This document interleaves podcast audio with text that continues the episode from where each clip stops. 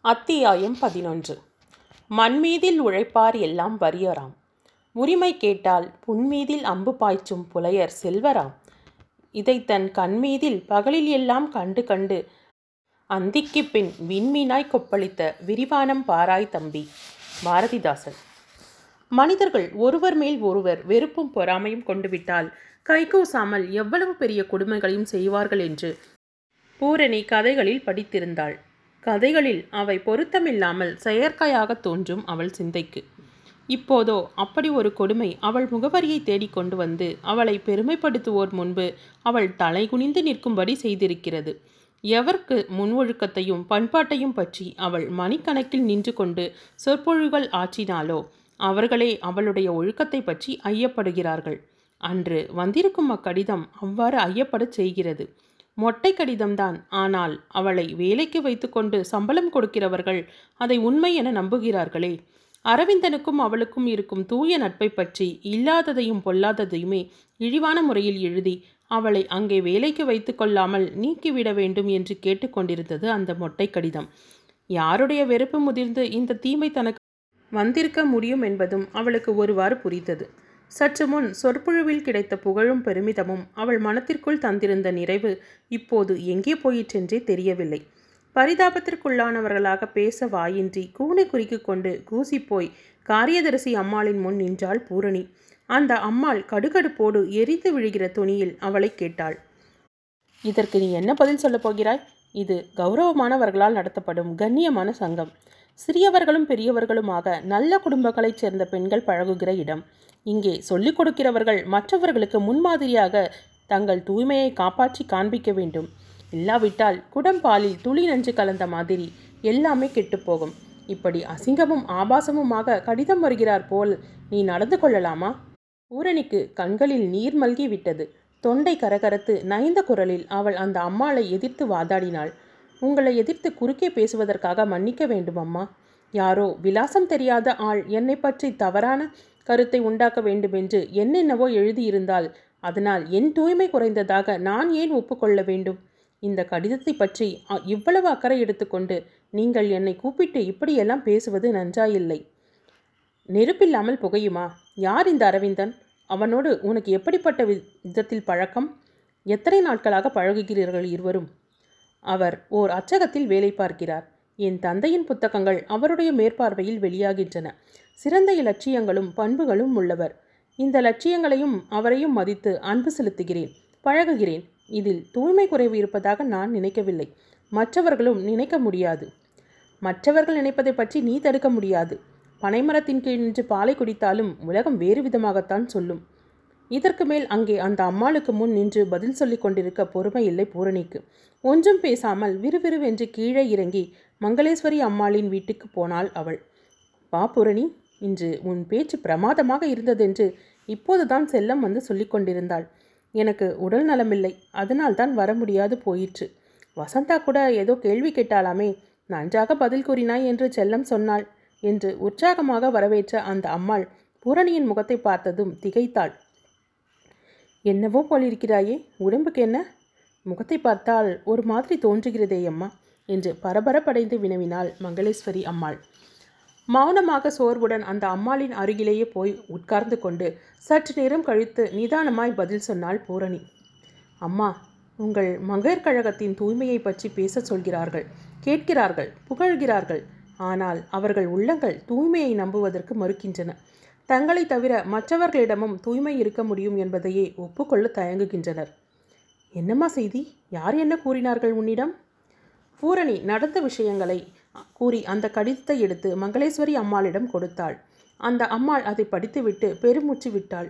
முகத்தில் அக்கடிதத்தில் இருந்த செய்திகளை நம்பாதது போல் சினமும் ஏளனமும் இணைந்த சாயை நிலவ இப்படியெல்லாம் கெடுதல் செய்வதற்கு உனக்கு யாராவது வேண்டாதவர்கள் இருக்கிறார்களா பூரணி என்று அனுதாபம் இழையும் மெல்லிய குரலில் கேட்டாள் மங்களேஸ்வரி அம்மாள். புது மண்டபத்து பதிப்பாளரையும் அவருக்கு வெறுப்பேற்பட காரணமாக இருந்த நிகழ்ச்சியையும் பற்றி சொன்னாள் பூரணி. உனக்கு அவர் மேல் சந்தேகமா? என்று கேட்டாள் மங்களேஸ்வரி அம்மாள். வேறு யார் மேலும் சந்தேகப்பட காரணம் இல்லையே அம்மா.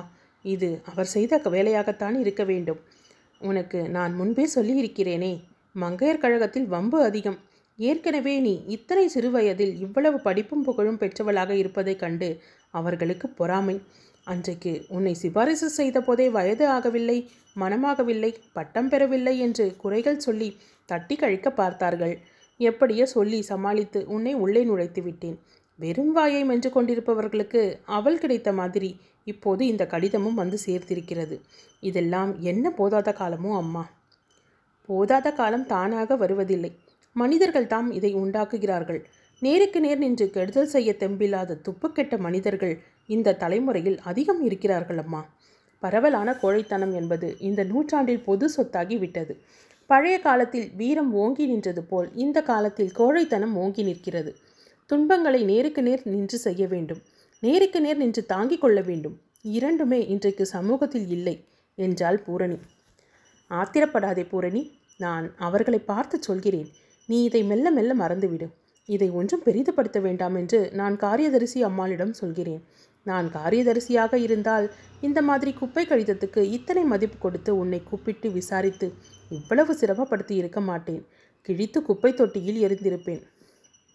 அக்கா எடுத்துக்கங்க என்று தேநீர் கொண்டு வந்து வைத்தாள் செல்லம். அந்த பெண் அப்போது தன்னிடம் காட்டிய ஆவலையும் மலர்ச்சியையும் பார்த்தபோது பூரணிக்கு தோன்றியது. ஐயோ இப்படி எத்தனை எத்தனை இளம் உள்ளங்கள் எனக்காக மலர்ந்திருக்கின்றன. இந்த உள்ளங்களில் எல்லாம் எனக்கு இப்படி ஒரு கடிதம் வந்ததை பற்றி தவறான கருத்துக்கள் பரப்பப்படுமானால் என்ன ஆகும் என்று நினைக்கின்ற போதே மனம் கூசியது. அருவருப்பு ஏற்பட்டது. உலகத்திலேயே இழக்க முடியாத பொருள் தன்னை பற்றி பிறர் மனங்களில் உருவாகியிருக்கும் மதிப்புத்தான். ஒருமுறை இழந்துவிட்டால் எளிதில் புதுப்பித்து கொள்ள முடியாத பொருள் அது. பூரணி தேநீர் பருகிவிட்டு கோப்பையை வைத்தபோது வசந்தா மேலே இருந்து எங்கோ வெளியே புறப்படுகிறார் போன்ற கோலத்தோடு வந்து கொண்டிருந்தாள். வசந்தா உன்மேல் எனக்கு ஒன்றும் மன வருத்தம் இல்லை. நீ கேட்ட கேள்விகளுக்குத்தான் அப்படி நான் பதில் சொல்ல வேண்டியிருந்தது. ஒன்றும் மனதில் வைத்துக்கொள்ளாதே என்று அவளை சமாதானப்படுத்துகின்ற முறையில் சொன்னாள் பூரணி. ஆனால் இந்த சொற்களை கேட்டதாகவோ பொருட்படுத்தியதாகவோ காட்டிக்கொள்ளாமல் முகத்தை கோணி கொண்டு போய்விட்டாள் வசந்தா. அவளிடம் ஏன் பேச்சு கொடுத்தோம் என்று தன்னையே நொந்து கொள்ள வேண்டிய நிலையாகிவிட்டது பூரணிக்கு. விடை கொண்டு புறப்படும் போது மறுபடியும் பூரணியை எச்சரித்து அனுப்பினாள் மங்களேஸ்வரி அம்மாள். மறுபடியும் இப்படி ஏதாவது வம்பு வந்து சேராமல் பார்த்து கொள்ளம்மா உன்மேல் யாரும் அப்பழுக்கு சொல்லும்படி நேரக்கூடாது.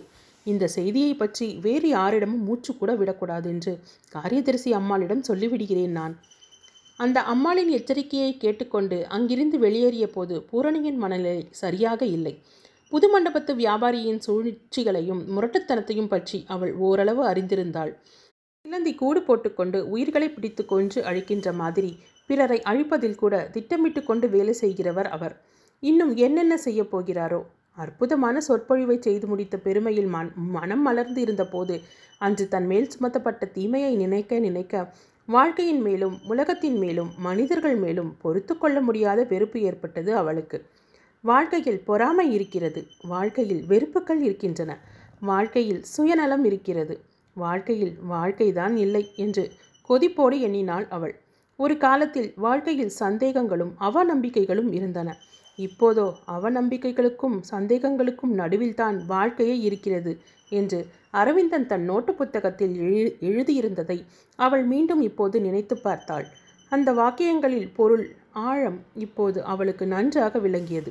கேவலம் முட்டாள்தனமாக எழுதப்பட்ட ஒரு மொட்டை கடிதம் காரியதரிசி அம்மாளின் மனத்தில் சந்தேகத்தை உண்டாக்குகிறது என்றால் சந்தேகங்களுக்கிடையே தான் வாழ்ந்து கொண்டிருக்கிறோம் என்பதில் தவறு என்ன இருக்க முடியும்? வழக்கத்தை காட்டிலும் அன்று சொற்பொழிவு சற்று விரைவாக முடிந்திருந்ததினால் வீட்டிற்கு திரும்ப நேரமாகவில்லை. இன்னும் நிறைய நேரம் இருந்தது. மீனாட்சி அம்மன் கோவிலுக்கு போகலாம் என்று அவளுக்கு தோன்றியது. மனப்பொன் ஆறுவதற்கு அந்த பெரிய கோவிலில் புனிதமான சூழ்நிலையை அவள் விரும்பினாள். மேற்கு கோபுரத்தின் கீழே உரித்த பலாச்சொலைகளை தட்டு நிறைய பரப்பிக்கொண்டு ஈக்களையும் வறுமையையும் ஒன்றாக ஓட்டிக்கொண்டிருக்கும் கூடைக்காரிகள் கோவிலுக்குள் போகிறவர்கள் கழற்றி போடுகின்ற பாதரட்சைகளை அவர்கள் திரும்புகிற வரை பாதுகாத்து அந்த பாதுகாப்பு வேலைக்கு காலனாவும் அரையனாவும் கூலி வாங்கி வயிறு வளர்க்கும் ஏழை கும்பல். சொந்த தலையில் எண்ணெயோ பூவோ இன்றி உலகுக்கு கூவி கூவி பூவிக்கிற பூக்காரிகள். தூக்கணாங்குருவி கூடு மாதிரி தாறுமாறாக முளைத்த தாடிக்கு நடுவே பொந்து போல் வாய் தெரிய ஏதோ கேட்கும் பஞ்ச பரதேசி பிச்சைக்காரர்கள். இவர்கள் எல்லாம் தான் நிரந்தர வ வசிப்பாளர்கள். மேலே பார்த்து அண்ணாந்து உயர்ந்த கோபுரத்தின் அடியில் கீழே பார்த்து வயிற்றுக்காக குனிந்து தேடும் மனிதர்கள். இங்கே போ இப் இங்கே போ என்று பிடரியை பிடித்து தள்ளுகின்ற மாதிரி மேற்கு கோபுரத்திற்குள் நுழைகின்ற வழியில் நல்ல காற்று பாய்ந்து வீசியது. கண்ணுக்கு முன் தெரிந்த உலகத்தின் துன்பங்களில் உள்ளத்தின் துன்பங்களையும் மறக்க முயன்று கொண்டே கோவிலுக்குள் நுழைந்தாள் பூரணி. எல்லா சன்னதிகளிலும் வழிபாட்டை முடித்துக்கொண்டு பொச்சாமரை குளத்தின் படிகளில் போய் உட்கார்ந்தாள். அந்த இடத்தில் குளத்திற்கு நேரே மேலே திறந்த வெளியாக வானம் தெரிந்தது. திரையை கிழித்து யாரோ எழுதி வைத்திருந்த சித்திரத்தை காட்டினார் போல் விண்மீன்கள் சிதறிய கருநீல வானம் அழகாய் தோன்றியது. அப்போதைய மனநிலையில் நட்சத்திரங்களை பற்றி தமிழகத்து கவிஞர் ஒருவர் கற்பனை செய்திருப்பது நினைவு வந்தது அவளுக்கு. உலகத்து துன்பங்களை பகற்பொழுதெல்லாம் கண்டு கண்டு வெதும்பி கொதித்ததன் காரணமாக இரவில் வானத்து மேனி மீது கொப்பளித்த கொப்பளங்களை நட்சத்திரங்கள் நினைத்து பார்ப்பதற்கு சுவையாயிருந்தது இந்த கற்பனை.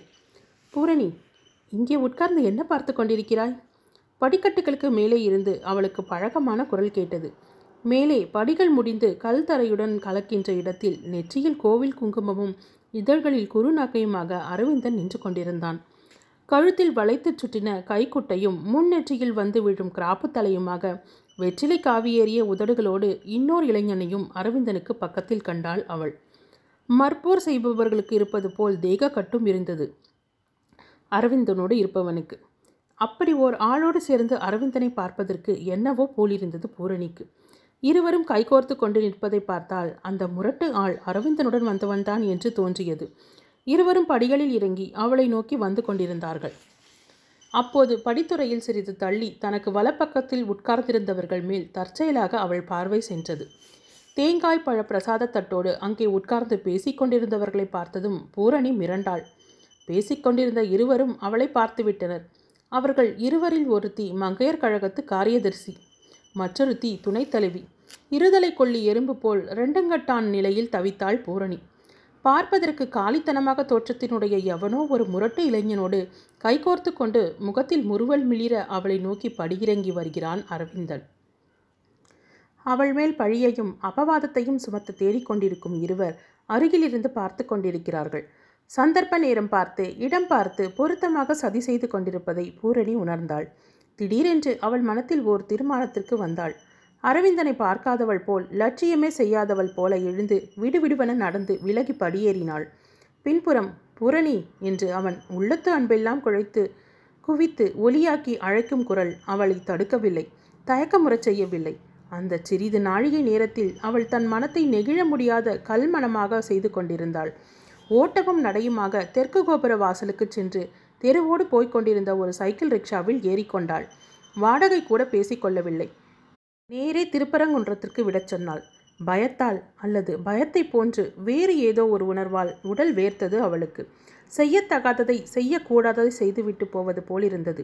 யாருடைய மென்மையான உள்ளத்துக்கு அவள் தன்னை தோற்க கொடுத்தாளோ அதே மென்மையான உள்ளத்தை மிதித்து விட்டு போகிறாள். இப்போது எந்த முகத்தில் அவள் இதயத்தை மலர்வித்த ம மலர்ச்சி பூத்துதுவோ அந்த முகத்தில் ஓங்கி அரைந்து விட்டு போவதைப் போல் போகிறாள். பாவி எவ்வளவு பெரிய கொடுமை செய்கிறாய்? இது அடுக்குமா உனக்கு? என்று அவள் உள்ளமே இறுக்கத்திலிருந்து தானாக நெகிழ்ந்து அவளை குடைகிறது. அடி பூரணி இவ்வளவு வன்மை கூட உன் மலர் மனத்துக்கு உண்டா? கோழைத்தனம்தான் இந்த காலத்தில் அதிகமாக இருக்கிறது என்று மங்களேஸ்வரி அம்மாளிடம் சினத்தோடு கூறினாயே அந்த கோழைத்தனம் இப்போது எங்கே இருக்கிறது என்று நீயே நன்றாக சிந்தித்துப்பார். உன்னிடமல்லவா அசட்டு கோழைத்தனம் எல்லாம் இருக்கிறது? அன்பு செலுத்துவதற்கு கூட தைரியமில்லாதவள் நீ. எவன் தன் உள்ளத்தில் உன்னை காவியமாக்கி இடைவிடாமல் வழிபட்டு கொண்டிருக்கிறானோ அவனோடு நாலு பேருக்கு முன்னால் நின்று சிரித்து பேசக்கூட பயப்படுகிறவள் நீ. யாருக்காக பயப்பட்டாய்? எதற்காக பயந்து நடுங்கி முகத்தை முறித்து கொண்டு ஓடி வந்தாய்? நூறு ரூபாய் காசுக்கும் அதை கொடுக்கும் ஒரு காரியதரிசியின் குறுகிய மனத்துக்கும் பயந்து தானே இப்படி செய்தாய்? உனக்காக தன்னையே கொடுத்தானே. அவன் பெரியவனாக படவில்லை உனக்கு? நீ பெரிய வஞ்சகி. மனச்சான்றே பூரணிக்கு எதிரியாகி அவளை வாட்டியது. இரண்டு கைகளாலும் தலையை இறுக்கி பிடித்து கொண்டாள்.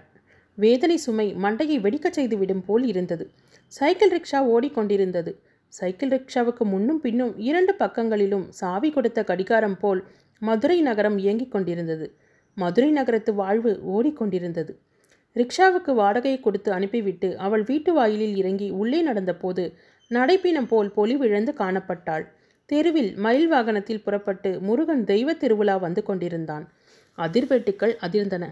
மேளக்காரர்களும் நாயனக்காரர்களும் இசை வெள்ளம் பெருக்கிக் கொண்டிருந்தார்கள். தம்பிகளும் குழந்தைகளும் மயில் வாகனம் பார்க்க வாசலுக்கு ஓடிப்போய் குழுமியிருந்தார்கள். பூரணி உள்ளே உட்கார்ந்து வேதனை அளிக்கும் மனத்தை ஆற்ற முயன்று கொண்டிருந்தாள். மனப்புண் ஆறவில்லை. எப்படி ஆறும்? யாருடைய மனத்தை புண்படுத்தும் போது தன் மனத்திலும் அந்த புண் உரைக்குமோ? அவனுடைய மனத்தை அல்லவா அவள் புண்படுத்தி ரணமாக்கி விட்டு ஓடி வந்திருக்கிறாள். அப்பொழுதே மதுரைக்கு ஓடிப்போய் அரவிந்தன் எங்கிருந்தாலும் அவனை சந்தித்து உண்மையைச் சொல்லி கதறி அழ வேண்டும் போலிருந்தது. அன்றிரவு முழுவதும் உறக்கமும் நிம்மதியும் இன்றி தவித்தாள் அவள். மறுநாள் காலை அவளுக்கு காய்ச்சல் அனலாக கொதித்தது. பாழாங்கல்லை தூக்கி வைத்த மாதிரி. மண்டை கனத்தது. கண்கள் எரிந்தன. எழுந்து நடமாட முடியாமல் உடம்பு தள்ளாடியது. கமலாவின் தாயார் வந்து பார்த்துவிட்டு நீ பேசாமல் படுத்துக்கொள் பூரணி. காய்ச்சல் நெருப்பாக கொதிக்கிறது. வைத்தியருக்கு ஆள் அனுப்புகிறேன். குழந்தைகள் இன்றைக்கு எங்கள் வீட்டில் சாப்பிட்டு விட்டு பள்ளிக்கூடம் போகட்டும். இந்த உடம்போடு நீ சிரமப்பட வேண்டாம் என்று சொல்லிவிட்டு சென்றாள். காய்ச்சலோடு மனத்துன்பங்களும் சேர்ந்து கொண்டு அவளை வதைத்தன. பிறரிடம் மனம் விட்டு சொல்ல முடியாத ஊமை குழப்பங்களால் உழன்று கொண்டிருந்தாள் அவள். அரவிந்தனிடம் உண்மை நிலையை கூறி மன்னிப்பு பெற்றால் ஒழிய அந்த ஊமை வேதனை அவள் மனத்திலே தனியாது போலிருந்தது. வைத்தியர் வந்து மருந்து கொடுத்து விட்டு போனார். குழந்தையும் தம்பிகளும் கமலாவின் வீட்டில் சாப்பிட்டுவிட்டு பள்ளிக்கூடம் போனார்கள். அவளுக்கு கூட கமலாவின் அம்மாதான் பார்லி கஞ்சி போட்டு கொண்டு வந்து கொடுத்தாள். குளுக்கோஸ் கரைத்து கொடுத்தாள். வாய் விளங்காமற் போய்விட்டது போல் எதை சாப்பிட்டாலும் கசப்பு வழிந்தது நெஞ்சில் வந்து நிறைந்து கொண்டிருக்கும் கசப்பு எல் எல்லா புலன்களுக்கும் பரவிவிட்டதா என்ன? இரண்டு நாட்களுக்கு இதே நிலைமை நீடித்து வளர்ந்தது. காய்ச்சல் டிகிரி மேல் டிகிரியாக ஏறியது. மூன்றாவது நாள் காலை மங்களேஸ்வரி அம்மாள் செல்லத்தோடு வந்தாள். இரண்டு நாட்களாக மங்கையர் கழகத்து வகுப்பு நடத்த நீ வரவில்லை என்று செல்லம் சொன்னாள். நீ இப்படி வராமல் இருப்பதினாலேயே உன்னை பற்றி அவர்களுக்கு ஏற்பட நேர்ந்த சந்தேகத்தை உறுதிப்படுத்துகிறாயே என்று வருத்தமாக இருந்தது எனக்கு. செல்லமும் உன்னை போய் பார்க்க வேண்டுமென்று இந்த இரண்டு நாட்களுக்குள் நூறு தரம் சொல்லியிருப்பாள்.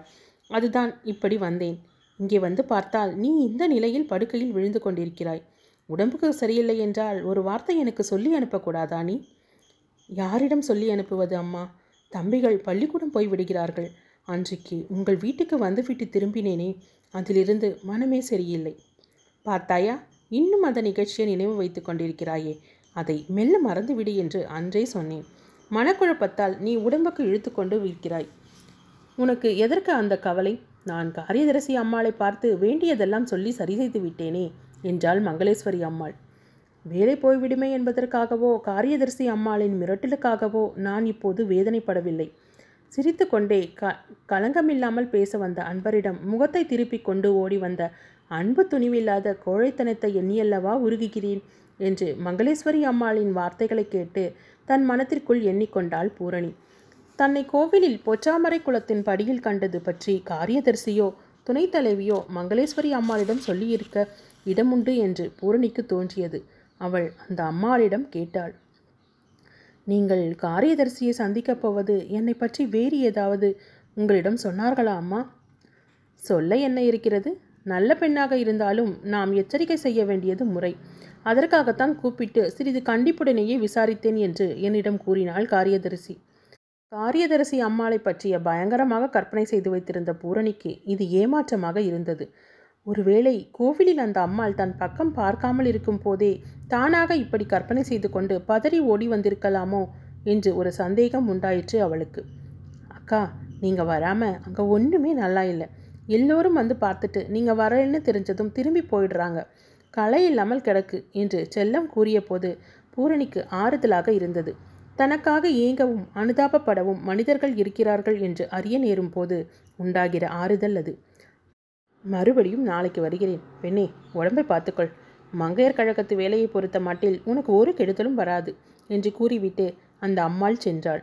எப்படியோ விவரம் தெரிந்து அன்று மாலையிலும் மறுநாள் காலையிலுமாக அவளிடம் வகுப்புகளில் படிக்கும் பெண்கள் ஒவ்வொருவராக வந்து பார்த்துவிட்டு போனார்கள். செல்லம் ஒருத்தி போதாதா?